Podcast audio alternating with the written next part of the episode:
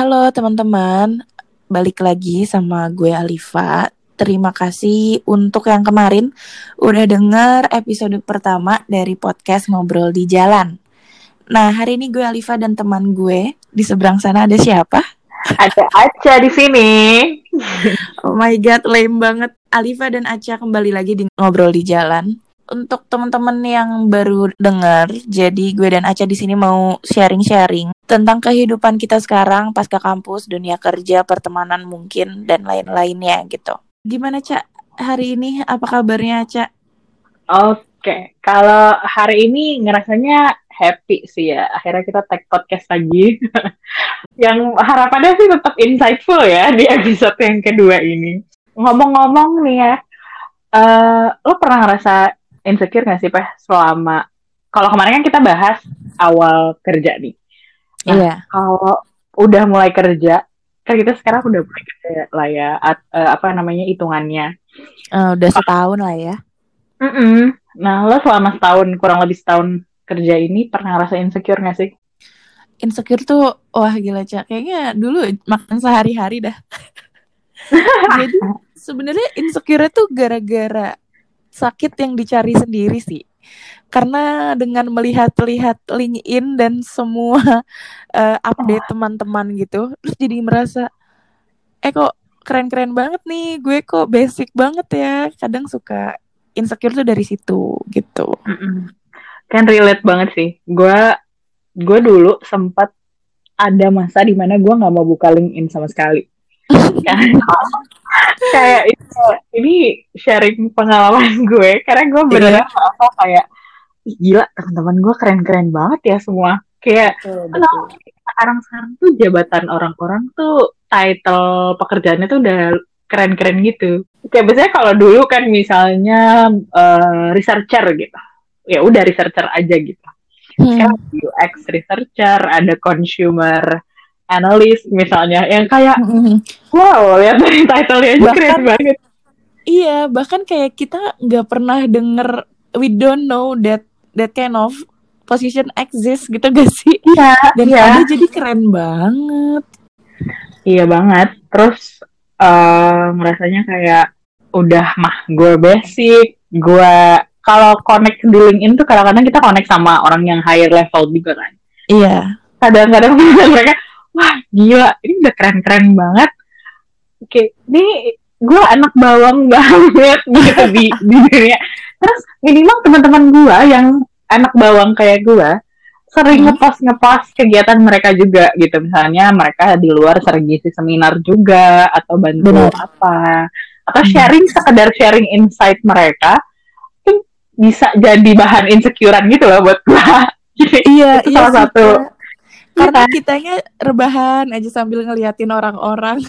iya makanya itu dan gue memilih untuk lari dari itu semua gue memilih ya udah gue nggak akan gue nggak buka LinkedIn oh Iya, iya. waktu itu gue berpikir oh gue punya pekerjaan buat apa lagi gue buka LinkedIn Kalau dulu gue mikirnya LinkedIn tuh buat nyari kerja padahal LinkedIn tuh kayak more than that gitu gak sih Iya, iya. Kalau kata orang sih kita seharusnya building connection gitu kan di sana. Mm-mm. terus malah gue malah kayak bukannya building connection gue malah building walls ya antar diri gue yang kayak gue gak mau buka LinkedIn lagi karena gue ngerasa insecure Iya, Cak. Gue sampai sekarang tuh uninstall LinkedIn di HP.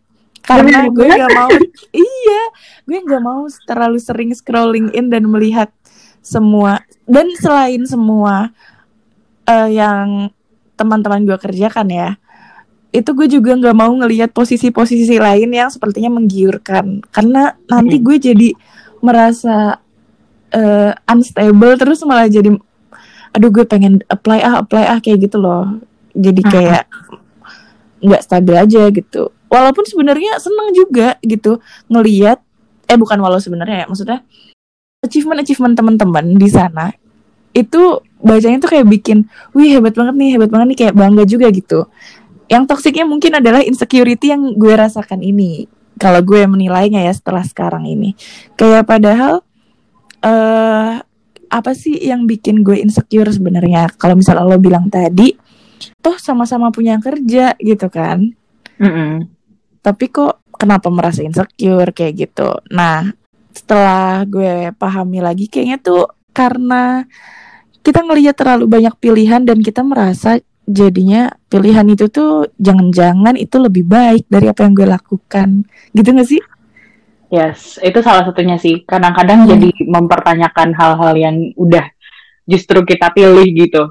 ya iya betul betul maksud gue gitu tuh Jadi kayak kadang-kadang tuh malah kepikiran kayak, ih harusnya kalau gue nggak ngambil di sini, kayaknya gue bisa deh di sana gitu. Jadi kayak kita Iya.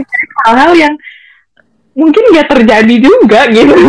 betul betul kayak semua what ifs aja gitu muncul kan Mm-mm, mm-mm. Terus lama-lama tiba-tiba jadi ngerasa kecil, ngerasa kayak eh, diri gue tuh kayaknya nggak nggak sehebat mereka. Gue gue tuh ngerasanya kurang kayak gitu. Gitu gak sih? Iya, iya, iya. Jadi selalu merasa kurang. Nah, Cak, terus eh kan ternyata kita nih sama-sama ngerasain insecure ya dari ngeliat eh apa yang ada di sosmed khususnya LinkedIn. Kayak oh teman gue pencapaiannya udah sampai situ, gue masih di sini kayak gitu. Nah, apa sih yang lo lakuin biasanya kalau lo ada di titik seperti itu? Kalau gue sih, gue pribadi selain selain gue lari dari LinkedIn, tapi kalau saya itu mungkin coping gue yang eh, tidak begitu bagus ya menurut gue sekarang, yaitu Mm-mm. lari itu. Nah, Hmm. kalau sekarang sih gue lebih berusaha untuk eh gue meregulasi pikiran gue sih. Kalau gue ngerasanya counting your blessing itu beneran eh hal yang ngaruh banget ketika gue insecure. Ada kata-kata yang dulu gue dapetin dari dosen dosen kita, dosen, Mm-mm. dosen kita. Pokoknya dia bilang kadang tuh ada rezeki yang nggak kehitung sama kita. Oke. Rezekinya tuh bukan masalah pekerjaannya misalnya atau bukan masalah uangnya gitu. Tapi ada re- rezeki-rezeki yang kita nggak sadarin. Misalnya kalau gue misalnya, oh eh gue sekarang punya teman-teman yang suportif banget sama gue. Mm-mm. Itu tuh terus misalnya gue punya keluarga yang juga menyenangkan keadaannya kayak gitu. Kayak hal-hal kecil kayak gitu tuh yang kadang-kadang suka luput untuk gue syukuri gitu ketika eh, gue ngerasa insecure karena kadang-kadang gue ngerasa insecure gara gara-gara lihat ih orang-orang misalnya gede deh atau ih orang-orang Iya. Kerjaannya keren banget mereka bisa jalan-jalan keluar kota ya sekarang sih pandemi ya jadi semua orang diam di rumah tapi kayak kadang-kadang tuh ngerasanya kayak ih gila dia bisa sesimpel dia bisa pakai baju bagus ke kantor Oh, oke, dan oke. kadang-kadang oke. tuh bikin insecure kan tapi kadang-kadang gue balik lagi sih gue count eh, menghitung apa yang bisa gue syukuri hari itu Oke. misalnya Berarti counts on blessings tuh benar-benar membantu lo ya dalam akhirnya men-tackle insecurity yang lo lagi rasain gitu. Hmm. kalau lo gimana pak Kalau gue ya awalnya respon spontan dan non adaptifnya, maladaptifnya adalah gue kabur dengan cara uninstalling ini tuh. Hmm. Tapi setelah gue pikir eh setelah gue sadar kalau kenapa gue harus kabur gitu. Dan memang sih count my blessings tuh eh, juga membantu gitu kayak jadinya fokus ke apa yang gue punya sekarang. Oke, gue sekarang punya opportunity-nya di sini. Dan walaupun gue planning untuk lama kerja di sini, tapi kita nggak ada yang tahu ke depannya gimana gitu. Jadi gue coba untuk live the moment dan hadapin apa yang ada dulu aja gitu. Kayak sekarang dapat tempat nge-explore-nya di sini, ya udah pelajarin betul-betul gitu. Apaan sih ini sebenarnya semua tentang apa gitu? Apa yang bisa gue lakukan gitu? Dan dikit-dikit aja gitu. Kayak gue baru baca buku dikit banget sih bacanya tentang kaizen. Kaizen tuh adalah filosofi orang Jepang tentang eh, improvement gitu loh. Jadi Mhm. wa- eh, take one small step eh, to make a change gitu. Jadi eh, ya udah gue fokus aja gue lakukan hal-hal kecil di tempat gue yang bisa yang bisa mungkin mengantarkan gue ke sesuatu yang wah dan yang membuat gue insecure sekarang gitu. Jadi gue kayak ya udahlah kalau gue belum bisa kerja di tempat atau posisi yang sebenarnya gue pengen gue coba bikin improvement di sini aja. Kali aja justru gue bisa bikin uh, apa ya bikin sesuatu yang akhirnya menggugurkan insecurity gue itu gitu. Jadi fokus dengan apa yang gue hadapi sekarang ambil small steps aja tiap harinya. Dan gue malah inget sama apa yang pernah lo sampaikan ke gue cak ah, apa tapi lo sampainya sih sebenarnya untuk diri lo sendiri gitu loh. Tapi gue jadi oh ya benar juga. Saat lo bilang nggak semuanya harus ada jawabannya sekarang gitu. Inget gak sih? Hmm. ini jadi reminder juga buat gue ya. Iya.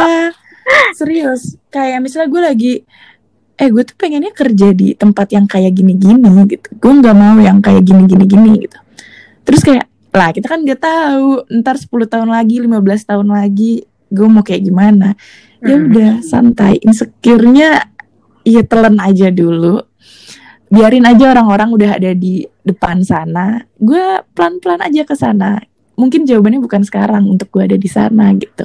Uh-huh. udah jadi gitu. Adapin yang ada dan nggak semuanya harus jawabannya sekarang gitu okay.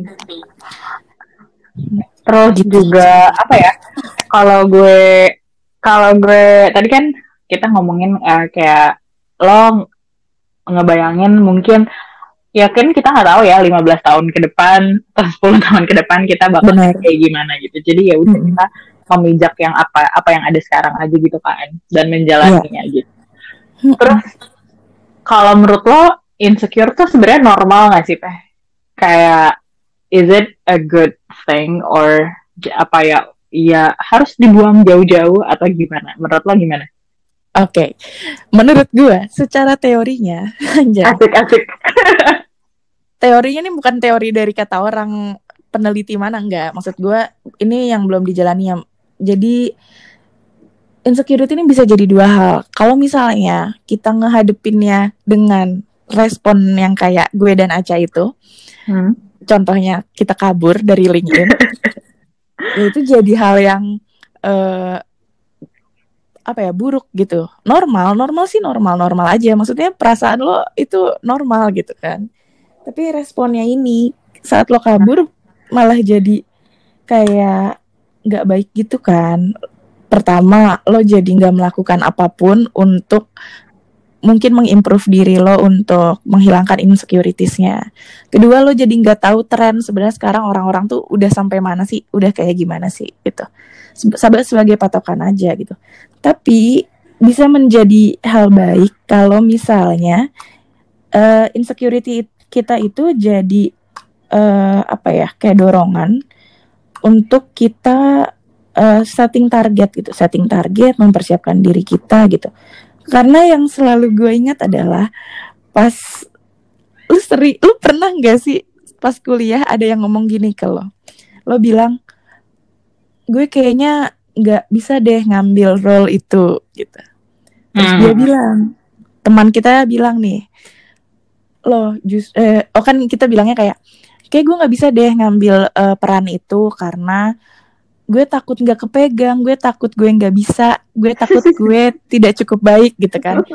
Terus teman kita ini dan kata-katanya selalu menjadi penguat gue sebenarnya kayak loh justru kalau lo merasa tidak bisa dan lo tidak bisanya itu maksudnya lo merasa uh, takut hasilnya jelek gitu ya takut lo nggak bisa itu justru jadi bikin gue percaya kalau lo sebenarnya punya hati untuk mikirin ini dan lo mau bergerak untuk bikin ini jadi bagus. Terus gue kayak oh iya berarti kayak gue tahu deh temen kan iya jadi itu tuh awalnya gue ngerasa wah bisa aja nih orang ngomong gitu kan. Tapi pikir-pikir Iya juga ya, harusnya gue menjadikan ketakutan gue ini ya sebagai uh, precaution gitu. Oke, okay, gue mm -hmm. tak gue nggak bisanya di sini sini sini, sedangkan gue mau ke situ gitu. Uh, ya udah nggak apa-apa sekarang gue nggak bisa, gue harus cari cara gimana gue biar bisa gitu. Gitu kalau uh, menurut gue insecurity gitu. Tergantung kita ngeresponnya gimana. Lo mau fight or flight ya kan, basic human response. Asik asik asik. lo mau kabur dari itu and do nothing about it atau pengen melawan itu dan justru mengambil sesuatu dari situ gitu. Kalau lo gimana cak? Menurut lo insecurity ini makhluk yang baik atau yang buruk sebenarnya? Nah gue tuh justru punya pikiran uh, mirip-mirip sebenarnya sama lo jadi gue merasa feelingnya ini itu normal feelingnya okay feeling insecurities, feeling ngerasa bahkan ngerasa ngiri sama orang lain itu menurut gue normal. Mm-hmm. Gitu. Bukan hal yang ya maksudnya itu apa ya manusiawi banget lah kita pengen apa yang orang lain capai misalnya kayak gitu. Jadi uh, uh, feelingnya itu nggak apa-apa banget. Gue gue akhir-akhir ini lagi merasa uh, salah satu hal yang gue syukuri akhir-akhir ini adalah uh, gue bisa mengakui uh, perasaan uh, apa perasaan yang sedang gue rasakan gitu. Oh, I see. Jadi that's good. Iya, jadi kadang kadang tuh gue ngerasa misalnya pas gue lihat orang gitu ya, kenapa gue sampai keluar yang gue pikirin adalah kenapa gue sampai nggak mau buka LinkedIn gitu. Karena gue nggak mm -hmm. mau ngerasa gue ngiri sama orang gitu. Gue gue gue kayak ngerasa pan sih? Kan kalau kata Sherina sirik tanda tak mampu ya. Gitu. ya kan? Kata-kata lo banget itu dari zaman iya, sirik tanpa tanda tak mampu gitu. Jadi daripada gue sirik mending gak gue buka. Nah padahal salah banget kalau menurut gue. Jadi uh, ya sirik apa ya ngirinya itu menurut gue normal banget manusiawi banget. Dan gue ngerasa ketika gue sudah bisa mengadmit bahwa oh iya kok emang gue ngiri sama dia gitu gue hmm. pengen hmm. ada di titik itu gue uh, mungkin gue merasa diri gue belum cukup untuk sampai titik itu misalnya. Hmm. Jadi hal yang justru menguatkan gue kalau balik lagi apa sih yang bisa gue lakuin untuk sampai ke situ misalnya. Iya. Yeah. Minimal perasaan negatif yang simpel sesimpelnya negatif vibe yang tadinya ada di kepala gue itu udah ke sort out gitu loh. Kayak gue okay. susun nih, oh gue ngerasa ngiri, gue ngerasa ngiri gara-gara si ini udah bisa kayak gini tapi gue belum bisa gitu atau sedih karena gue gini-gini aja gue nggak maju-maju gitu atau mm. gue merasa uh, happy karena hari ini gue udah ngapain ngapain ngapain kayak mm. gue nge-sort feeling-feeling itu tuh kayak jadi salah satu apa ya kayak cara juga untuk uh, mengetahui diri lo gitu dan mentekal si insecurities itu jadi gue ngerasa hmm. insecurities feelingnya itu nggak apa-apa banget, normal banget untuk lo rasain dulu dan lo balik lagi sih kayak lo refleksiin lagi kira-kira mau diapain nih perasaan ini gitu. Iya iya iya. Jadi kalau dari Aca lebih ke mengidentifikasi feeling-feelingnya ini kayak iri dan irinya kenapa, sedih, sedihnya kenapa, di sort out dan semakin mengenali dan memvalidasi apa yang lo rasakan gitu ya, Cak? Mm -mm. Jadinya juga ketika kita mau melangkah maju, si emosinya ini udah beres gitu. Jangan sampai kita ngambil keputusan gara-gara insecure misalnya gue insecure sama lo misalnya, terus gue langsung beli apa yang lo udah beli gitu, padahal gue nggak mikir lagi kalau Iya, iya. apa enggak sih gitu. Kadang-kadang kan kalau ngiri sama orang kayak gitu ya, kayak panas dong nih, panas banget pengen gitu. iya bener, Cak. Tapi nggak mikir gitu sebenarnya kayak do I really need this gitu kadang-kadang kayak gitu dan kadang-kadang tuh kalau gue lihat ya apa yang kita butuhin tuh kadang-kadang beda apa yang sama apa yang kita pengen gitu kan gitu jadi jadi gratis juga suatu hal yang cukup bagus. Kalau lo rasain dulu lo proses dulu. Gitu. Gitu sih. Iya iya. Jadi dengan mengidentifikasi uh, uh, perasaan insecurities lo ini terus uh, malah jadi mengenal emosi lo dan membantu lo dalam mengambil keputusan. Istilahnya jangan kayak uh, perasaan insecure ini menjadi apa ya menjadi pengaruh terbesar dari lo mengambil keputusan gitu ya. Tetap mm -hmm. harus diidentifikasi dengan logika juga gitu ya, Cak. Yes, betul banget. Oke, okay, oke. Okay. Jadi buat teman-teman yang mungkin sedang merasakan insecure, it's okay gitu ya. Gak apa-apa lo merasa insecure, merasa kok orang bisa sampai ke garis yang lebih depan dari kita dengan cep lebih cepat ya gitu. Kayak hmm. Ya udah, mungkin jawaban lo bukan sekarang. Timeline lo sama timeline teman lo beda gitu. Hmm. Dan blessingsnya tadi beda-beda. Mungkin dia dapat di kerjaan yang oke, okay, lo dapat di teman-teman yang suportif gitu. Jadi always see the bright side juga ya, Cak. Yes. Kalau maksudnya dan surround surrounding yourself with a positive vibe itu beneran uh, apa ya bukannya kita pengen semuanya positif nggak gitu. Gue malah bener kayak gue mau mengencourage juga untuk ya uh, feeling negatifnya itu juga nggak apa-apa banget untuk lo rasain dan lo proses sendiri gitu. Gimana iya iya iya. Iya kan? Kalau masa kita juga hmm. positif terus juga anjir terang banget ke dunia gitu kan. Tapi tapi kadang-kadang ada juga di masa di mana kita tuh harus memproses feeling-feeling negatif yang kita rasain gitu sih iya benar-benar memproses ya menerima kalau ya memang gue sedang tidak ada di kondisi yang enak gitu suasana hatinya -uh. tapi ya itu dinikmati diproses jangan sampai mempengaruhi keputusan-keputusan lo yang uh, besar dan terlalu gegabah gitu ya. Mm -mm. Nah terus mm. cak, kalau kita ngomongin insecurity tadi kan berarti ada kayak kita membandingkan diri kita dengan orang lain nih. Mm -mm. Uh, dan posisinya adalah orang lain lebih tinggi dari kita dan kita nih jadi orang yang biasa aja gitu. Mm -mm. Gue tuh pernah dengar ten eh pernah baca apa denger ya? Kayak gue pernah denger tentang orang ngomongin being a mediocre gitu. Is it okay to be a mediocre? Menurut lo gimana? Fine-fine aja gak sih kalau misalnya lo menjalani hidup lo sebagai orang yang biasa-biasa saja gitu? Hmm, ini menarik banget sih. Kalau menurut gue, gue sih ngerasanya fine-fine aja ya. Karena kadang uh, gimana ya? Kadang-kadang tuh suksesnya orang-orang tuh beda gitu. Uh. Mungkin ada orang yang ngerasa gue udah sukses kalau gue udah punya duit segini gitu. Ada orang yeah. yang ngerasa gue udah sukses kalau gue udah megang jabatan ini. Mm -mm.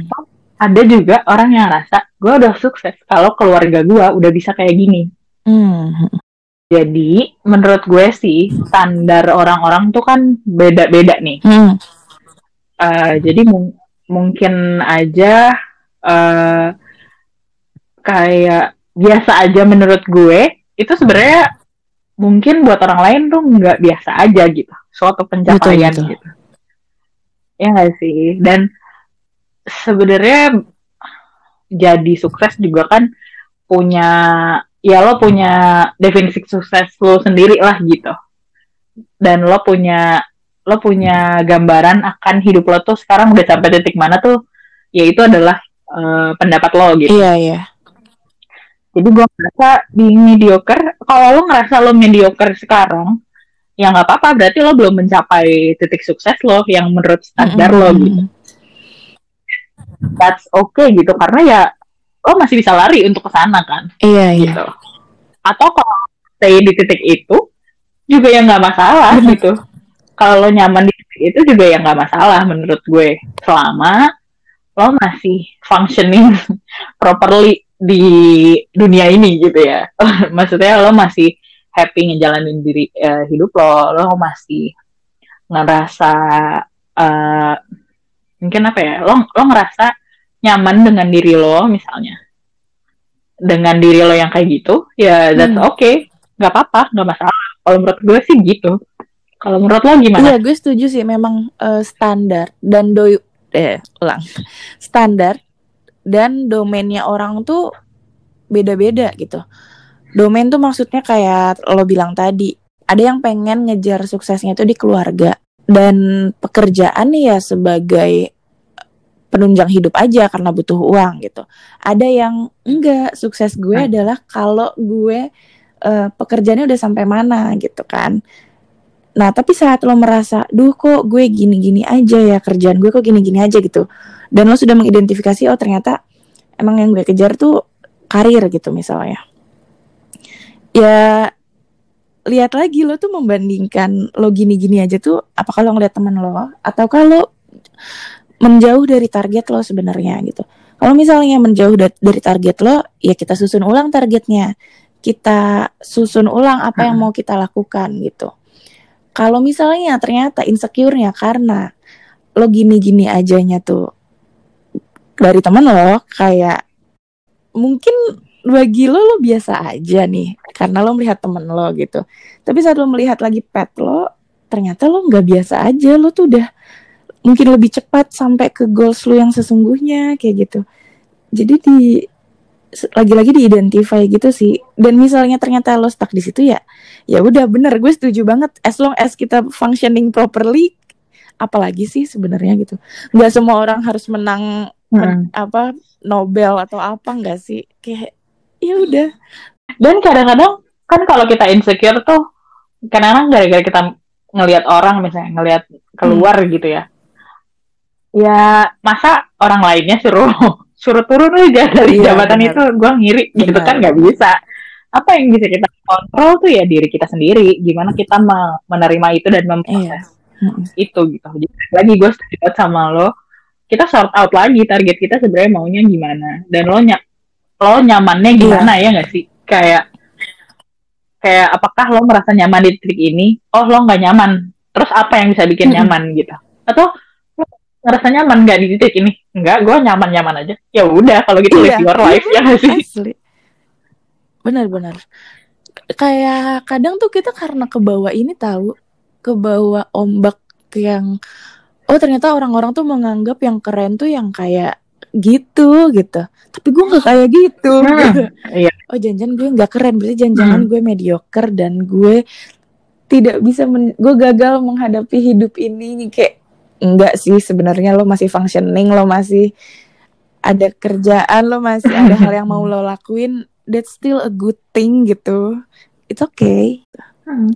apalagi kita hidup di dunia penuh dengan sosial media ya. Yang mana lo lari dari LinkedIn lo buka Instagram ih gila temen gue habis liburan dari sini temen gue habis bikin Bener. kue ini temen gue habis nanam tanaman ini gitu kan. Kayak kok gue pandemi iya. diem diem aja ya? Gitu kan kadang-kadang.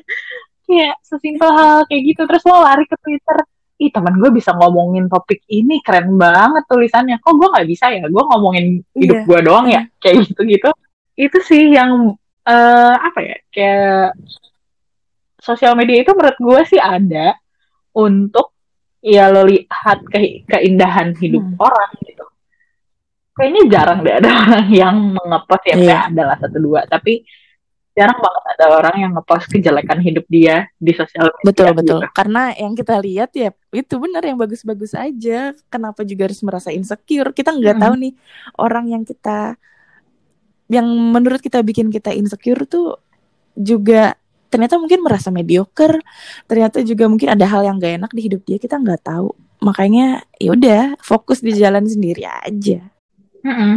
dan kayaknya akan lebih mudah ketika kita fokus sama diri kita dibandingkan kita banyak mikirin keluar mm -hmm. gitu ya ke omongan orang misalnya atau ke kehidupan orang iya gitu. iya dan kalau fokus ke hmm.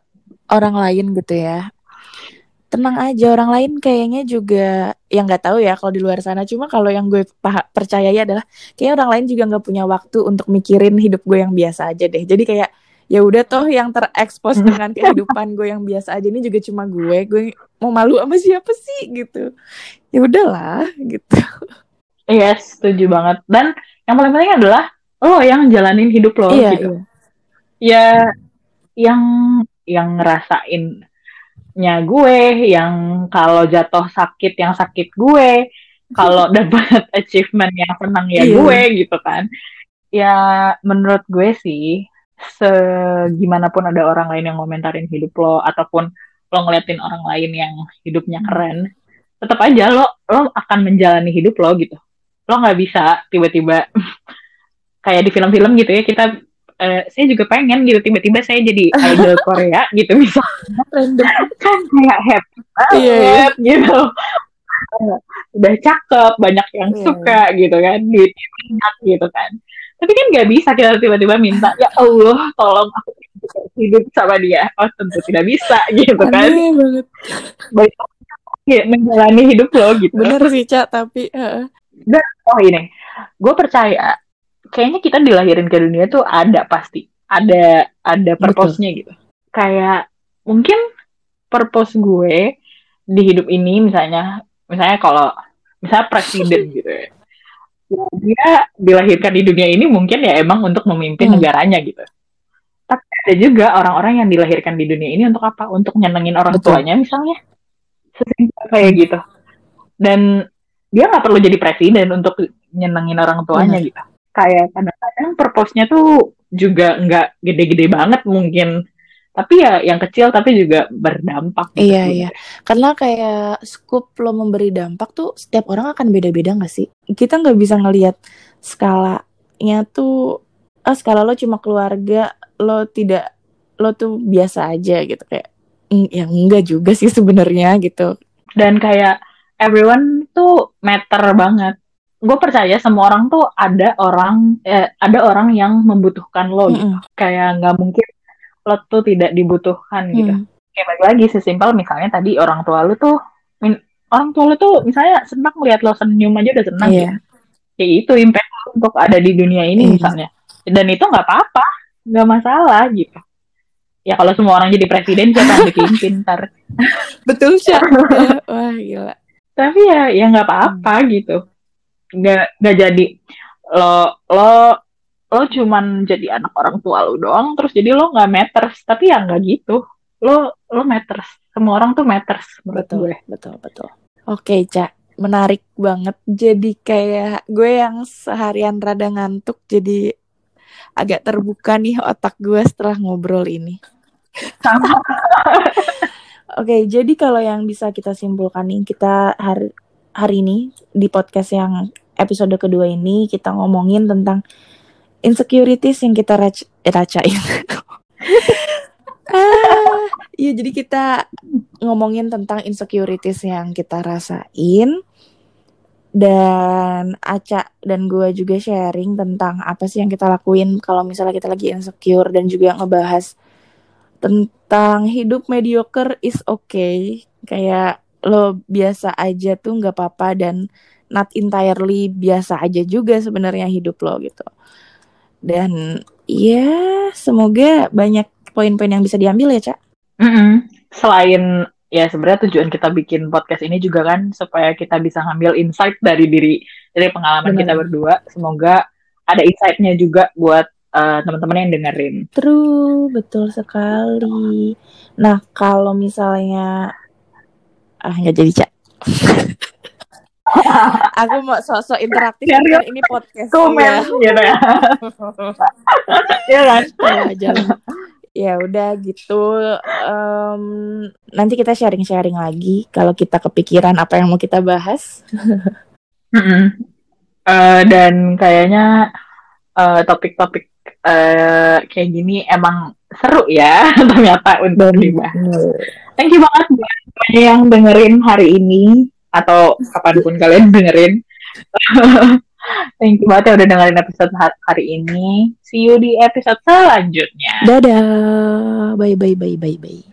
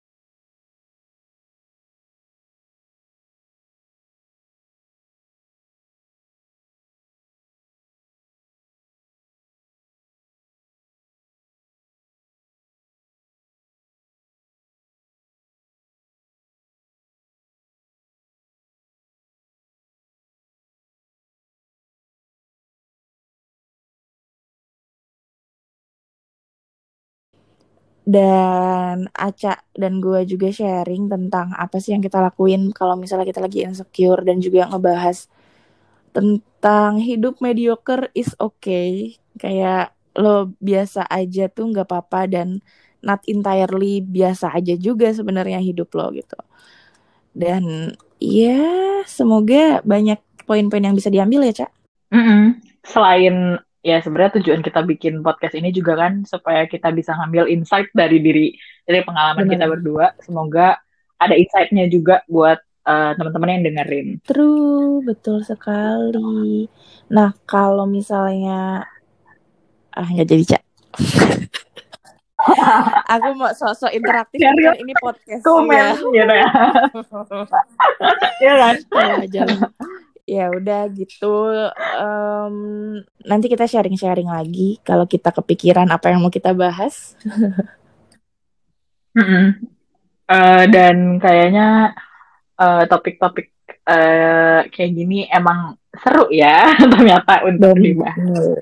Thank you banget buat semuanya yang dengerin hari ini atau kapan pun kalian dengerin Thank you banget ya udah dengerin episode hari ini. See you di episode selanjutnya. Dadah. Bye bye bye bye bye.